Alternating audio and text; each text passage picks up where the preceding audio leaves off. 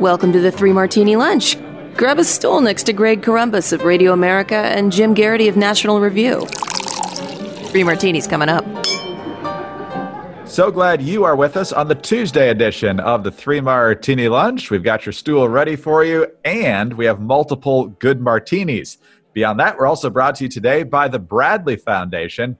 Bradley Foundation is sponsoring the Conceived in Liberty, the Bradley Speaker Series, and you can find out a whole lot more at bradleyfdn.org slash liberty. A little bit more on that later in the podcast. Jim, let's get to good martini number one. And as we record this, a little bit before noon Eastern time, uh, Bill Barr, the Attorney General, is testifying before the House Judiciary Committee. The good martini is uh, a couple of important statements that he's made here, including this one. When a community turns on and pillories its own police, officers naturally become more risk averse and crime rates soar. Unfortunately, we are seeing that now in many of our major cities. This is a critical problem that exists apart from disagreements on other issues. The threat to black lives posed by crime on the streets is massively greater than any threat posed by police misconduct. The leading cause of death for young black males is homicide. Every year, approximately 7,500 black Americans are the victims of homicide, and the vast majority of them, around 90%, are killed by other blacks, mainly by gunfire. Each of those lives matter. And it is not just that crime snuffs out lives, crime snuffs out opportunity. Children cannot thrive in playgrounds and schools dominated by gangs and drug pushers. Businesses do not locate in unsafe neighborhoods. When the police are attacked, when they are defunded, when they are driven out of urban communities, it is black lives that will suffer most from their absence. He also goes on to slam Democrats essentially, and as well as cities for doing little to nothing to deal with the riots that are going on. He did spend a lot of time in the first part of his statement about how police need to be better when it comes to dealing with the black community. So it wasn't just the part that I read there. Uh, Jim, the Democrats clearly have their knives out based on Jerry Nadler's opening statement. The Republicans are ready to fight back based on Jim Jordan's video of carnage in the streets, juxtaposed by the Democrats saying everything's peaceful. So, what do you make of Bill Barr and the whole uh, process today?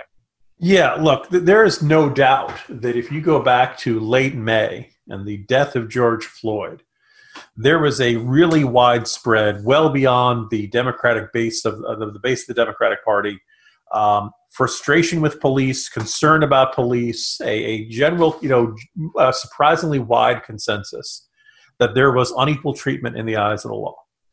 It is not late May anymore. It is now late July, and the narrative has changed. the The focus of the we saw enormous turnout for the George Floyd protests and then, bit by bit, these protests, particularly in Seattle and particularly in Portland, stopped. You stopped hearing about George Floyd. You certainly didn't hear about Eric Garner or any other previous. You know, it suddenly turned into this effectively um, neo-anarchist movement of just trying to tear down, destroy federal courthouses, and just this perpetual state of ongoing violence. That God help you if you're a business in uh, Portland or you just live down there and you just don't want to see the chaos of, of a you know Lord of the Flies like anarchic environment right outside your window. And there, you know, as we mentioned, mayors and state city officials who are simply afraid to stand up for law and order and to say no, you're not allowed to destroy this public property. You're not, you know, that doesn't belong to you. You're not allowed to destroy this.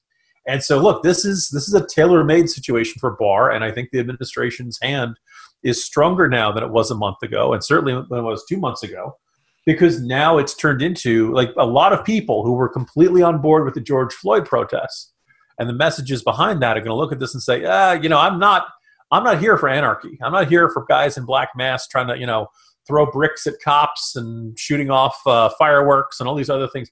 I am not here for this perpetual state of ongoing violence in my streets, and I certainly am not on board for higher crime rates. And so, um, I don't know whether this will necessarily affect the presidential election, but th- this discussion about policing, this discussion about um, what should you know happen in our cities, how are they being managed? I'm not sure this is working out. I think the Barr position is a lot stronger now than it was probably about a month ago, or six weeks ago, or two months ago.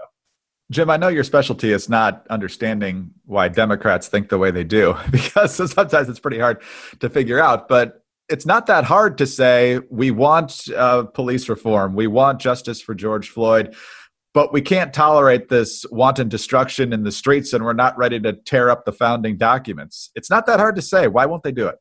Well, look, up until very, very recently, The polling for Joe Biden against Donald Trump looked great. Polling in the Senate races looked great. The odds of keeping the House looked terrific. Democrats were convinced they were winning. The problem was it was summer and the election is in November. So they had to figure out some way to maintain that state of enthusiasm. They had to figure out some way of maintaining that level of energy. Democrats have been here before. They were utterly convinced they were going to win in 2016. Um, there have been times where you know all of a sudden their base, you know, they, they're doing great, they're doing great, and after a while that that level of enthusiasm and energy cannot be maintained, and people who were really who's shown up for all the protests in the summer don't show up to vote in November. So I think the attitude of the Democrats is we got to keep the heat as high as possible. Which, by the way, I don't think is workable. I, th- I think the simple answer is, you know, calm things down and then reheat things as needed in November. But that's, uh, I think, this is their philosophy.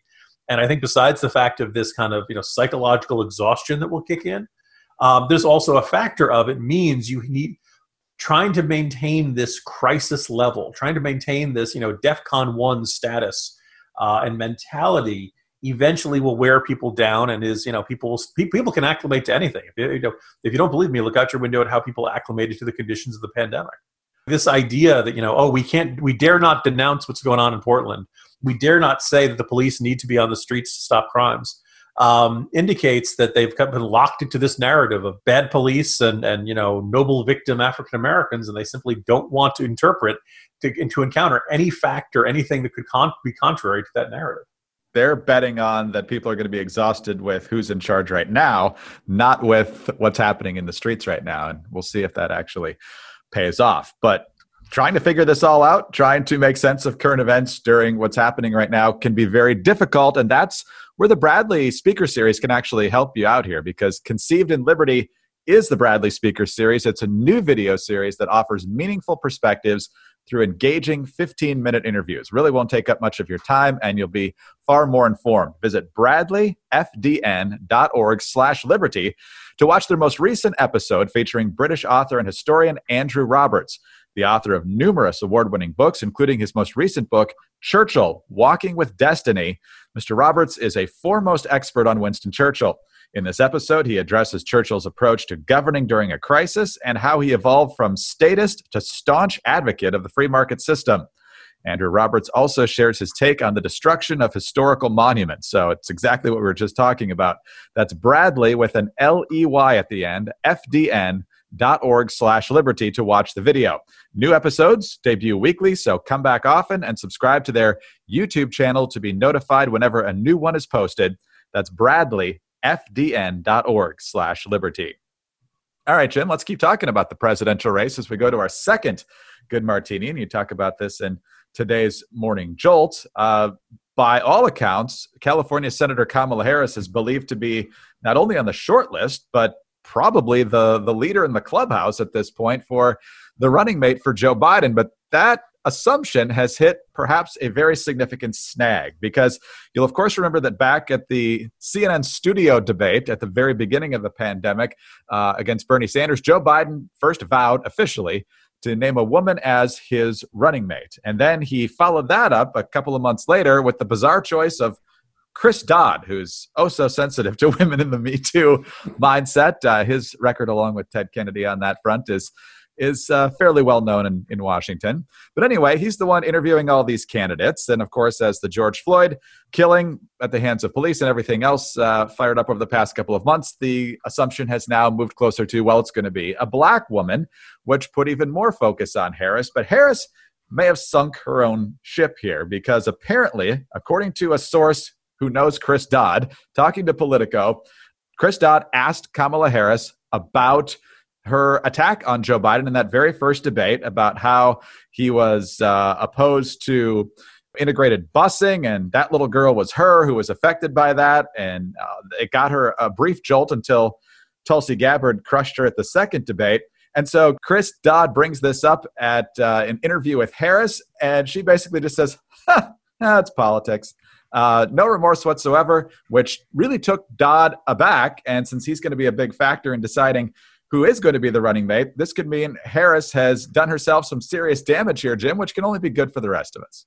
Yeah. Uh, by the way, I mean, I suppose you could say this could be bad news in the sense that if you think, as I as I do, Biden selecting Kamala Harris would make a bunch of Republicans who are really not pleased with the president and really kind of irritated with the way he's handled the coronavirus, et cetera. The idea of Joe Biden either, you know, uh, stepping down as president or having health issues or, God forbid, passing away at some point in his, you know, that first term, and Kamala Harris stepping in to uh, become president of the United States, I think, you know, strike fear into the hearts of everybody right of center and probably a decent number of centrists as well. So, uh, I guess if you don't want Kamala Harris on the, or if you want uh, Kamala Harris on the ticket because you think it'll improve Trump's chances, that uh, that might be bad news. But if, if just for the overall state of the country, I want Kamala Harris as far away from uh, the Oval Office as possible. This is, I think, a very fascinating little anecdote. Look, they, uh, Biden could still pick uh, Harris. You know, Chris Dodd does not have the final say it is worth noting that Chris Dodd and Joe Biden are good buddies and have been for a long time. And if Chris Dodd says, you know, you shouldn't pick her, I think she's not loyal to you. I think she's going to be out for her own agenda and out for herself during your entire presidency. Uh, you know, maybe that I think that would weigh pretty heavily on Biden's mind. It probably wouldn't necessarily, like I said, wouldn't be the, the final veto, but uh, you know, I think it's it's it's an issue everybody would see. And oh, by the way, the Trump campaign would instantly go to town on this and be replaying that and all that stuff. So you're you're as I just try to think about it. Imagine being Kamala Harris. Imagine being in that situation where uh, you know you, you, your presidential campaign didn't turn out the way you wanted. You're kind of like Icarus. You flew really high, and then you crashed fast. But everybody remembers that moment. You you took it to Joe Biden, and you you know really put him in an awkward spot. Uh, and then of course you know Tulsi Gabbard did it to you about two two debates later. Um, but you know this this is something everybody remembers and it's very clear chris dodd remembers and i think if chris dodd's asking about it there's a good chance joe biden remembers now harris has appeared with biden and she's endorsed him there's not a ton of overt bad blood between the two of them but if you're kamala harris and chris dodd is asking about it at the very minimum you have to recognize chris dodd is not asking about it because he was a huge fan He's not asking about it because he thought it was awesome. That is your opportunity to, to address this moment that you probably want to clear the air about before you go ahead any further in this process. And there's you have a couple options. I, I listed in the jolt. You could say, yeah, you know, look, when I'm attacking somebody, I'm tough, I'm tenacious, I don't hold anything back. But I got to tell you, if I'm Biden's running mate, I'm going to attack all of his critics the same way. And maybe that would make Chris Dodd feel better. Or you could express some regret. You could say, you know, look, things got heated. I didn't mean to imply that Biden was racist. I love the guy. I admire him. I want him to be the next president. I'm sorry it ended up going that way. You know, maybe Harris doesn't feel that way at all, but that's the sort of thing that Chris Dodd wants to hear. Instead, she went with option C, which is, oh, that's politics. And, and you know, in, in, in the eyes of Dodd, showed no remorse. Chris Dodd expected to show some remorse. And so is a life lesson for presidential for, for potential vice presidential choices and for everybody else in life. Sometimes you're going to have two things you want. Kamala Harris does not want to admit that she was wrong. Right? She wants to stand by what she said, and she wants to believe that everything she said during the campaign was accurate and fair and in bounds, and you know nobody. There's no fair objection to it. She also, I assume, wants to be Joe Biden's running mate at that moment, you have to make a choice. You have to decide which one of these two you want more. And if you make the choice, I'm going to stand by what I said and I'm not going to indicate any remorse or any regret, you can do that. But that hurts your chances of being Joe Biden's running mate. Well, we'll see how things shake out. I think he's probably looking at a whole bunch of other candidates, and this probably won't be a decisive factor. But I think it's safe to say this probably didn't help her. And the fact that Chris Dodd is go- is telling other people about it, and this anecdote got to Politico, says in something interesting that says that clearly it's still sticking in, in Chris Dodd's craw. And this was, an, this was part of the audition process. And I think we can say, based on Dodd's reaction, she flunked. She did not do well. And it was one of those things where I think a lot of people in politics, a lot of people who think that they're good in politics, would at minimum have had the wherewithal to recognize Chris Dodd wants to see some remorse here. And she didn't give it to him. And that's her choice, but my guess is it's going to have consequences. And if you're not a fan of Kamala Harris, watching her step in it like that, you know, pretty darn good day.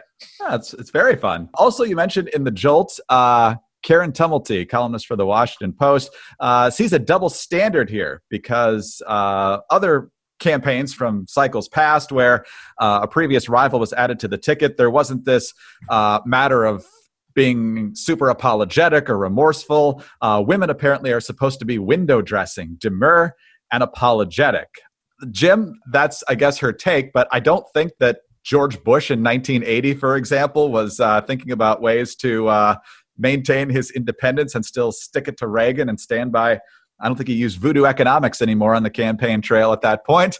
Uh, I'm sure John Edwards didn't in 2000. Maybe Lyndon Johnson back in 60 would have been completely unapologetic with JFK. But for the most part, once you take on the job, you know your job is to back the other person no matter what they do, as Mike Pence has proven over and over again. Yeah, I mean, the, the look being vice, we all know the anecdote: the vice presidency isn't worth a bucket of warm spit, et cetera. Look, the vice presidency is in some cases what you make it, uh, what you make of it. But uh, but a chunk of it is is like, look, if you are the vice president, the, you know, obviously most people put their finances into a blind trust. And I remember back in the early days of Doonesbury, he made fun of George H. W. Bush by saying he was putting his manhood in a blind trust. Ha ha ha. You know, but what it is is you have to put your ego into a blind into a into a safe deposit box. You have to put your um, belief in you how terrific you are uh, aside, and you have to basically you know uh, subjugate your ego for you know the the duration of the presidency until late in the presidency, uh, where you start doing your own presidential. Uh, ambitions. You you basically have to decide your your first thing when you wake up in the morning is how do I make the president look good? By the way, you know, Joe Biden very explicitly says this is how he approached the job of the vice president. It certainly seems safe to assume uh, he would like to see the same thing in his running mate. And you know, there, there's interesting anecdote where Biden said that he, you know, people may remember at the Bin Laden raid, Biden said that he was uh, skeptical and doubtful, and he wouldn't have had the guts to make that call. Biden, in subsequent interviews, indicated that he kind of exaggerated that, that he had some doubts, but that he had basically, he felt like his job was to make the president look good and to make the president's decision, you know, which obviously was the right one, but just make him look like, you know, not every, this was not an easy call. The president re- showed real courage by making the comment, yada, yada, yada. Um, and it was kind of this interesting, um, dynamic there. And I don't know, you know, Biden might be just from a different era where, you know, you're expected to to jump on that grenade, so to speak. You're expected to look bad so that the president looks better. And people may not, you know, a lot of people who've risen in politics are not in this because they're good at, at putting their ego aside. Quite the opposite. And that is uh, that's you know where we are with this. And I think Biden might be looking for a phenomenon that just a lot of people are not uh, eager to uh, accept there. All right, Jim, let's move to our crazy martini now. And you wrote about this, uh, but found it, of course, in the New York Times. The New York Times is looking at ways that the coronavirus pandemic has affected, dramatically affected the lives of people in the greater New York area. And the part that you uh, zeroed in on was the fact that some people whose primary residence is in New York City or, or the close surrounding area around New York City have been forced to tough it out at their summer house out in the Hamptons. And because they've been out there so long, they've actually had to share space with their children. They've noticed things that need repair. Uh, they've spent more time there, so there's more wear and tear at the second house. I mean, they're really, really struggling. I'm sure that uh, this is something that's going to really strike a chord with Americans all over the country uh, who have the same problem with their second house. I was going to say, if you listen very, very carefully, uh, you can hear the world's tiniest violin being played. Um, but what's more, you know, they, they, keep in mind like there's a uh, first of all, it's a hilarious article. I suggest you read it just just for sheer comedic purposes. And you keep wondering if the the author of the piece was kind of in on it, was kind of recognized that this was these people um, are among the luckiest of the lucky. You know, look, sure, sure. You know, you're not in your regular home down in Manhattan and, and all that kind of stuff, and you probably paid a ton of money for that. But you've got a home in the Hamptons, and the beach isn't that far away, and you have a pool. By the way, these are you know nice homes that are being you know showcased in this. These people, and they, they just come across as being very self-absorbed, and you know, oh, woe is me, and, and you know. Um, and that's kind of you know like so it's funny in that sense but i do think that there's also kind of this interesting illustration at work here uh, this did not run in the regular news section. This ran in the real estate section, right? Part of the Sunday New York Times. It, it, weighs a ton. It's got a whole bunch of this. And look, real estate section. In addition to having a lot, you know, why do newspapers run a real estate section? Because there's a lot of real estate companies that like to advertise in them, right? Both uh, both classified types and nice big glossy ads and, and you know full page ads when the, they're selling new condos and all that kind of stuff. It makes a lot of money And the thing is, is that you know the, the when you run this section, you generally don't want to run articles saying people who own big houses are horrible human beings, who are greedy and selfish and need to be you know overthrown from the heights of society, et cetera, et cetera. You leave that on the op-ed page for folks like Paul Krugman, you know the, the impoverished Princeton professor that he is. um, and that's this this interesting dynamic in the New York Times, and that it is very very opposed to the mostly white, immensely wealthy the, those who are the richest 1%. Except the richest 1%, in many particularly in the New York City area, advertise in the New York Times and read the New York Times. And so you have this really fascinating uh, dynamic here in that this is a largely, this is not a piece that is, you know, at least overtly making fun of these people. And then you read the comment section on the New York Times website, and people are spitting hot fury over this, saying, "Oh my God, I can't believe these people think they have it hard. So many people are facing eviction. So many people can't afford their rent. How can they?" You know, blah blah blah. Um, it's just kind of very funny, and it's very, I think, illustrating uh, of this contradiction in the New York Times, and they do not uh, have not yet figured out a way to rectify this, and so they're just going to keep doing this and hope nobody notices. Wow. Wow. All right, Jim. Exit question. Follow up on yesterday's final martini about the sports. Uh, just found out today that one of the best defensive linemen for the Bears is uh, opting out of the season, and two of the top defensive players on the New England Patriots are not going to play this year Dont'a Hightower and Patrick Chung. So, A, is the season going to happen? And B, if it does, do the Jets have a good shot now with not only those guys gone, but Brady and Gronk's long gone now, and, and so forth? You know, Greg, all we need to do is field a team and have 31 other NFL teams not able to do it. and we will end up winning the Super Bowl. So I'm already I'm building the trophy case. It's looking great for us. There's that. Uh, I mean, look, I would point out though, I just don't know how much I, how much I want to bet all of my chips on the immune system of Sam Darnold.